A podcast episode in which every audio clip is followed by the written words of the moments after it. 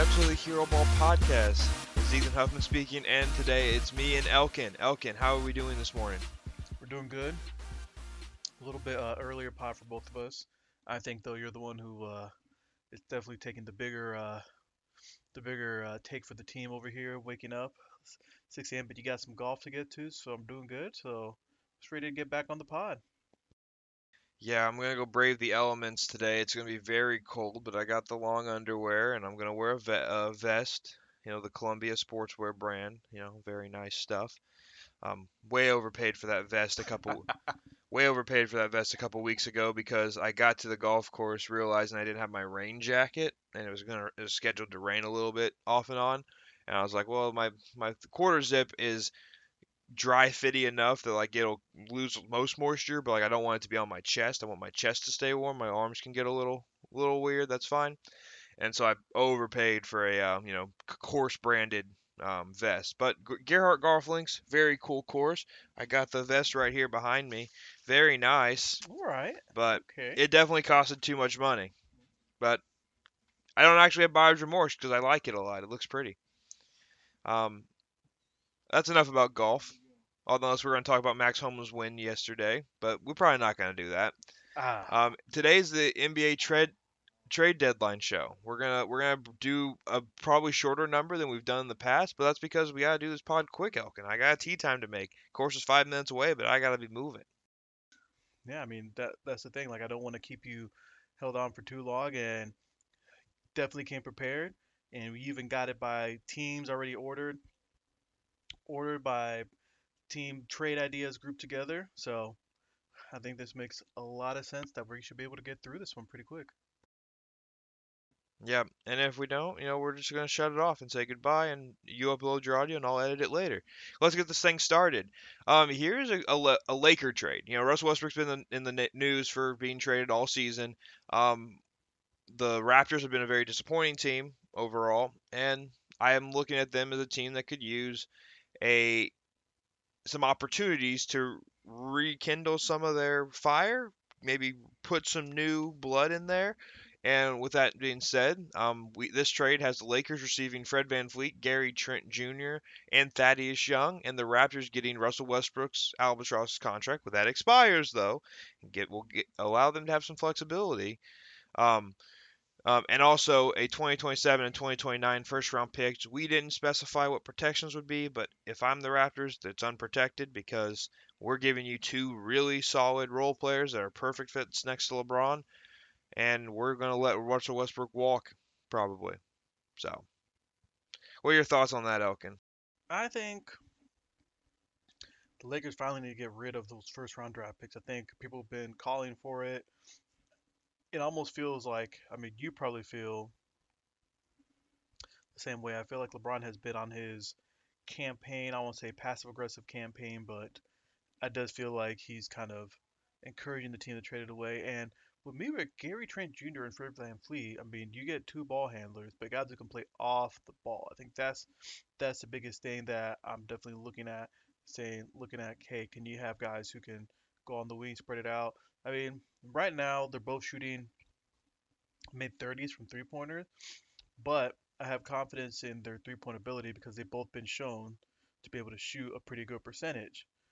So that's something I'm just like, okay, if we finally get that, and then some people were like, well, how about defense? I'm like, well, you have to look at the other side of it. How much defense is Russell Westbrook providing you?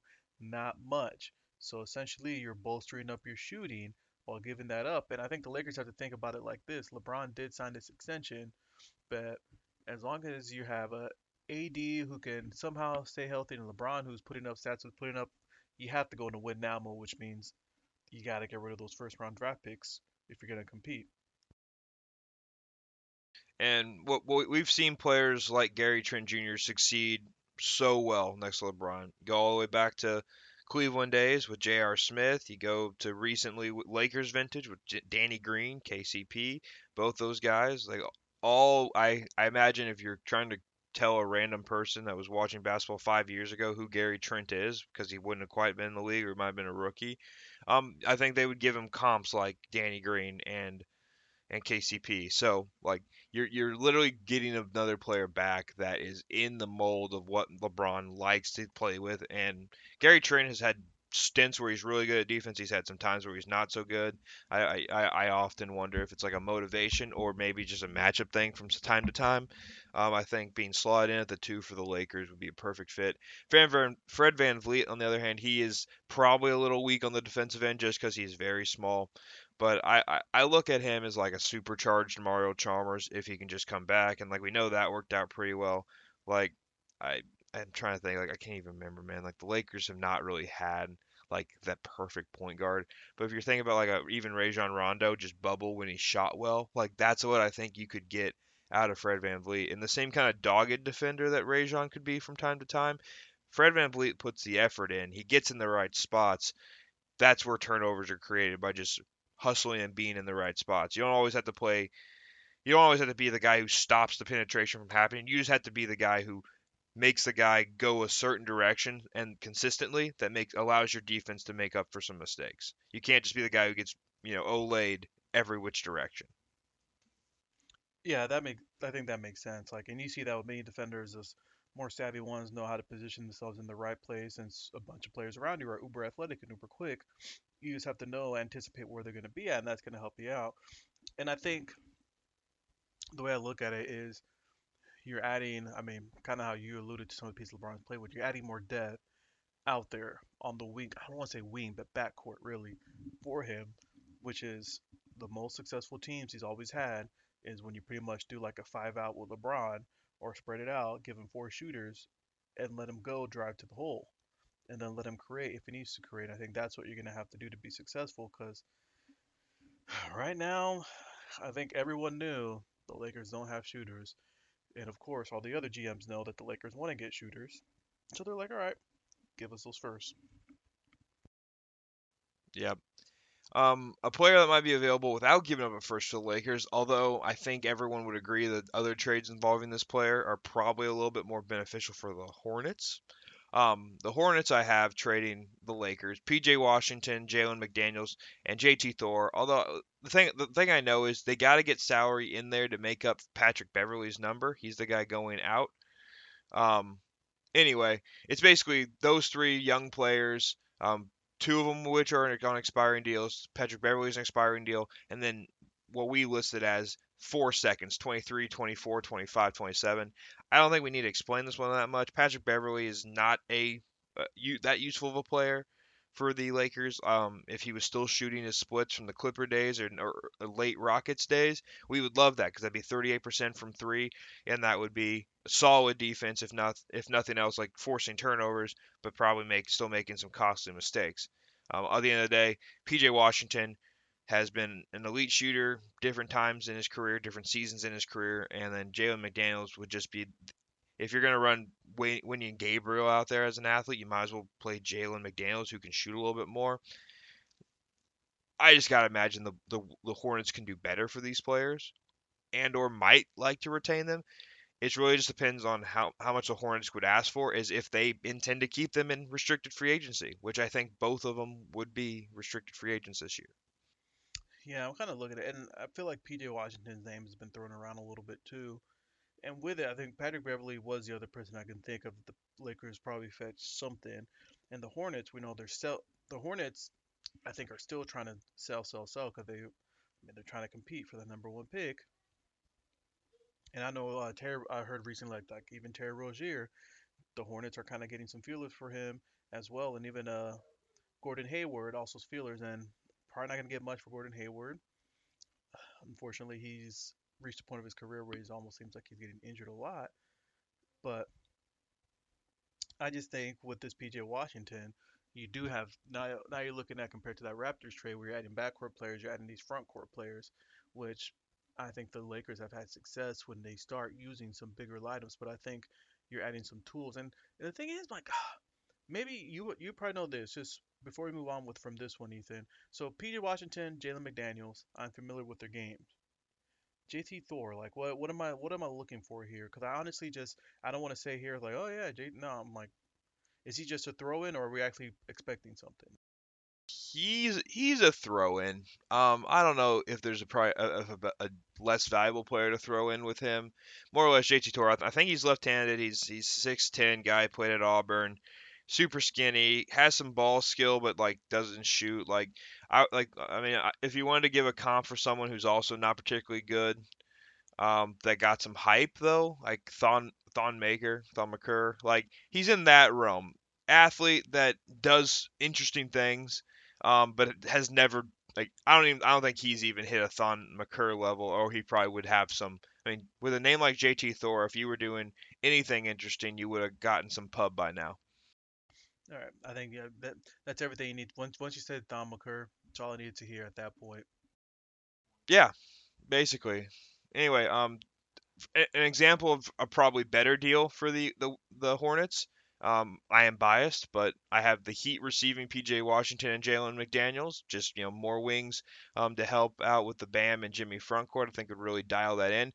But the reason I think this trade's better is the Heat are going to be giving up Nikola Jovic and Dewayne Dedmon in two seconds. Um, I personally think Nikola Jovic um, by himself is more valuable than anything in that Lakers trade and I think the Heat would really covet uh, PJ Washington with some time to see how he plays next to Bam, because the way I see those two players playing together, Elkin is that like PJ Washington played some small ball center for the Hornets from time to time when they were, um, you know, playing pretty good with LaMelo Ball, and he did he held up. So I can I I think the fact that he can he can be a little bit of a switch defender and on top of that, Bam can. Like Bam can go full on switch and disrupt, and so can PJ. PJ's not as good at it, obviously.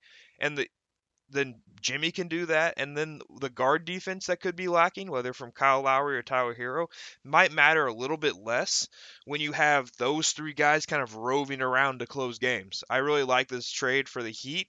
Um, it really just depends on if they would like to kind of reset their restricted free agency for a new player like Nikola Jovic, or if they would say we actually value PJ Washington enough to like work out a contract come off season. Gotcha, gotcha. And I I don't think I heard you. Did you say those 26 and 28 are first or seconds? Seconds. The Heat are not giving up first round picks for a guy who is only a restricted free agent. That's what I figured, and I was like, man, I don't know why I'm asking, but I just had to go ahead and ask that. Yeah, with this one, and it seems like that's one of the biggest themes as far as like with the Heat. It's either need a swing big for someone who's really gonna bring star power, or they need to get. And I, and I brought that up to you, like they need a four. It seems like, and I think you brought up a good point that ever since PJ Tucker left, they kind of been, hey Jimmy, can you play some four for us? Do that, but Jimmy is not a four. He's more of a natural three. But if you can get that someone who's a four and get some of those offensive tools in there and some ability to spread the floor, I think that's ideally what you want to do. And then that way Jimmy doesn't have to carry that burden up in the front court as much. Any, anything to give Jimmy, like, not nights off, but maybe some plays off throughout the playoffs here to close the season if some seeding becomes important. Anything that gets him a little bit fresher when it's time for him to start closing games for the Heat again that's that should be the the main objective of everything the Heat do. Because Bam, I think, has stepped up in term, in terms of being the best Heat's regular season player this season. Um, he's obviously played the most. I think he's the most All Star deserving. Jimmy's had some great games, but just his lack of lineup consistency is just hurting the team a little bit. Um, getting PJ helps both those players a lot. It helps Bam not maybe have to guard a center every single possession, and it helps helps um Jimmy not have to guard power forwards every possession. It's really one of those things I think just really benefits the two best players on the team. You can find a trade that does that, you're doing the right thing. Um, speaking of a thing that would benefit the two best players on the team, and might even shake up, and probably would shake up that hierarchy. Um, this is we don't have to talk about this very much because this doesn't require any analysis. Um, I'm just saying throw Damian Lillard to the Miami Heat for this is the players involved. It's Kyle Lowry, Duncan for salary, Nikola Jovic for a young player. Obviously, the numbers I think could be skewed a little bit to where you're still sending out like maybe a Strus, Gabe Vincent, whatever.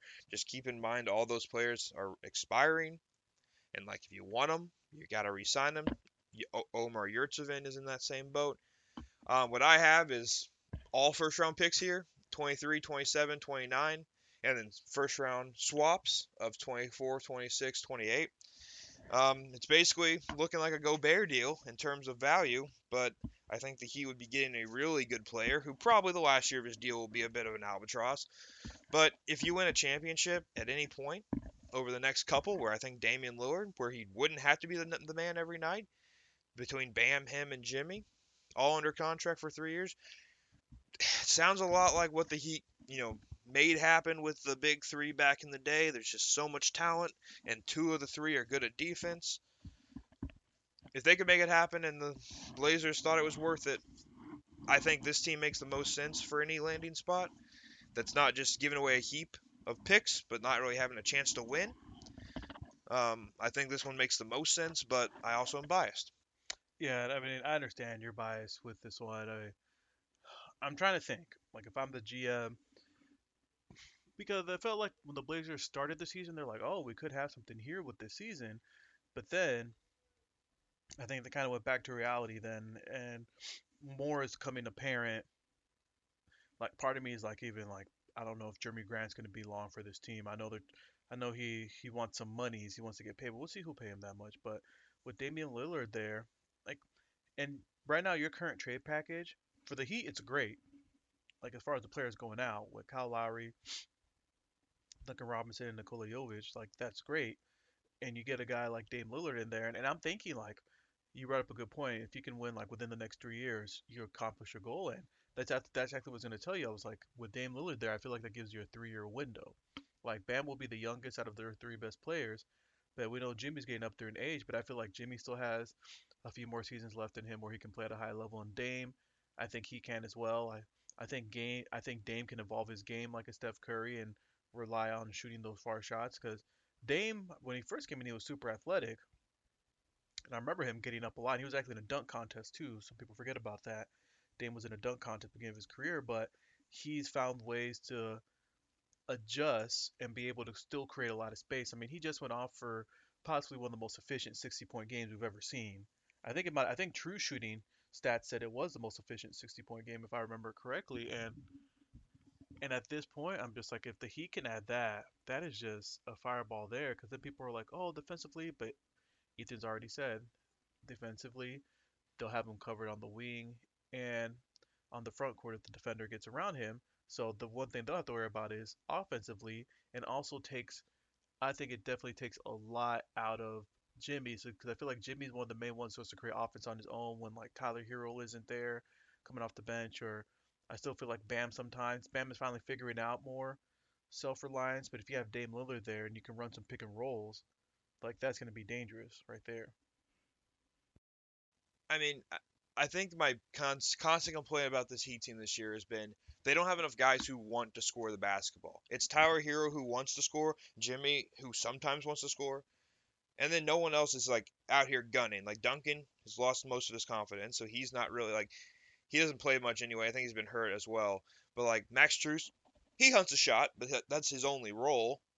So I think that like the thing that makes me the most excited about having Damian Lillard in general, or honestly any guard. Like we, we, I'm gonna throw this in now instead of later. If there's a lot of rumors about D'Angelo Russell and Kyle Lowry swap, and I don't like D'Angelo Russell. I don't think he's particularly good. I don't think he ever deserved the All Star as much as I don't know if Dinwiddie did either. But like I was closer to Dinwiddie making it than D'Lo. Point being, D'Lo wants to shoot. And that's just the Heat need guys who want to shoot because they're so often they pass up a really good shot with 10 seconds on the shot clock and then get garbage in the last 10.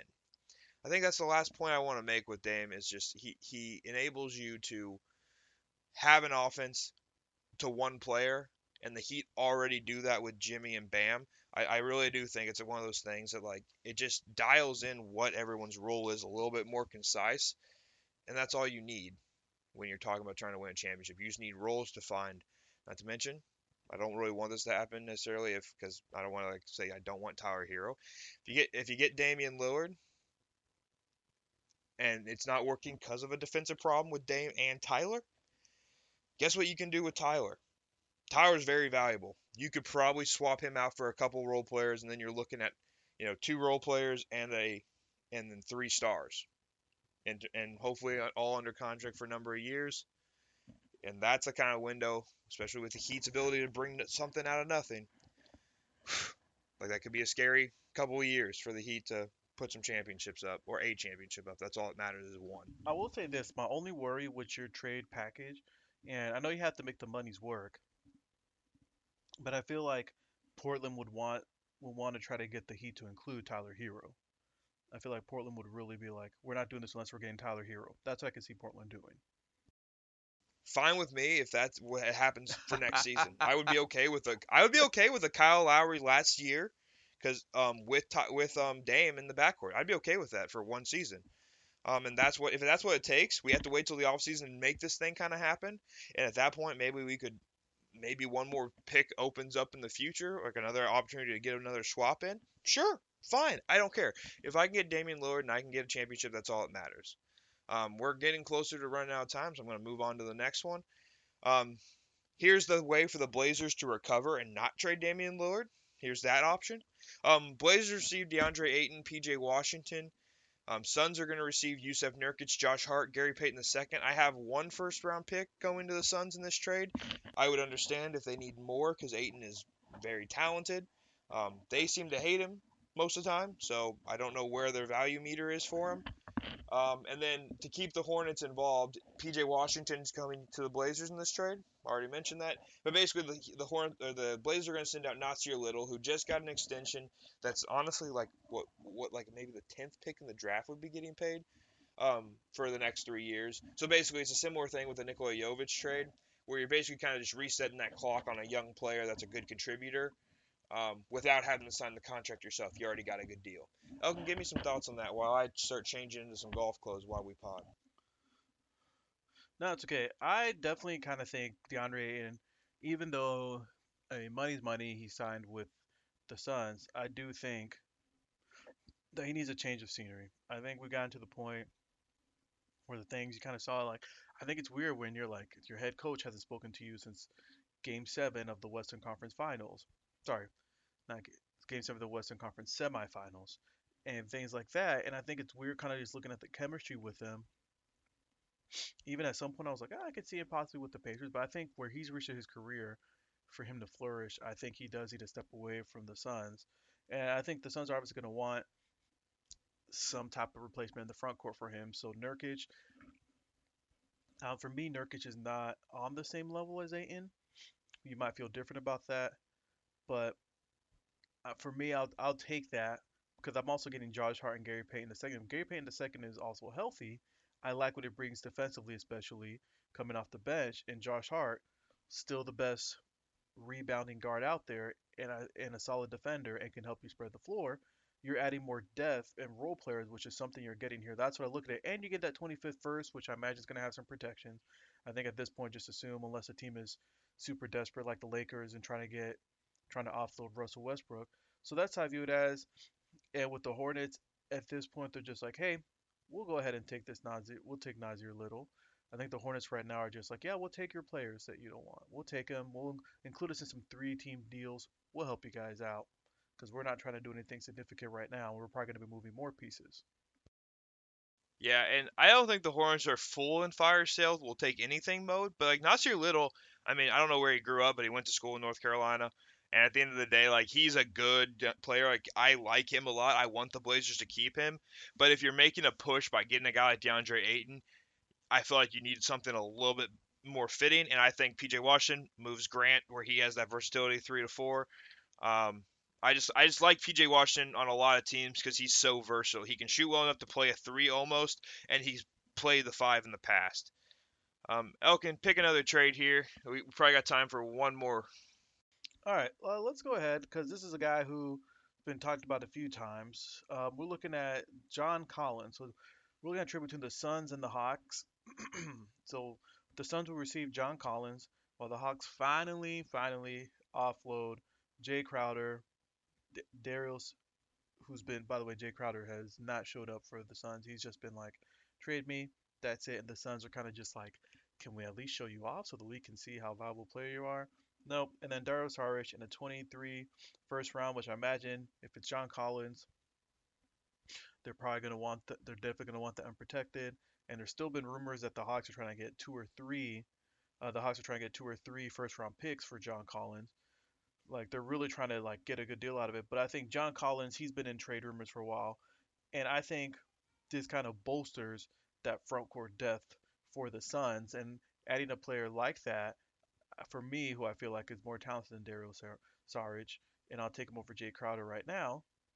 I like it for the Suns, especially if they can get healthy for another run to the playoffs.